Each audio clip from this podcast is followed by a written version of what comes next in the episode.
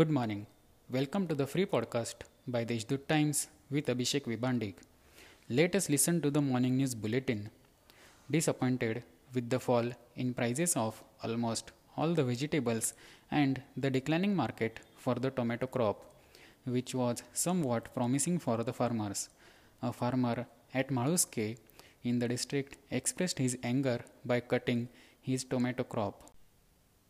Social activist Keshav Borade and residents of Ashwini Colony, Samangav Road have demanded setting up cages to trap leopards following frequent leopard sightings in the past few days. The free movement of leopards has instilled fear among the residents, and it becomes difficult for them to step out post sunset.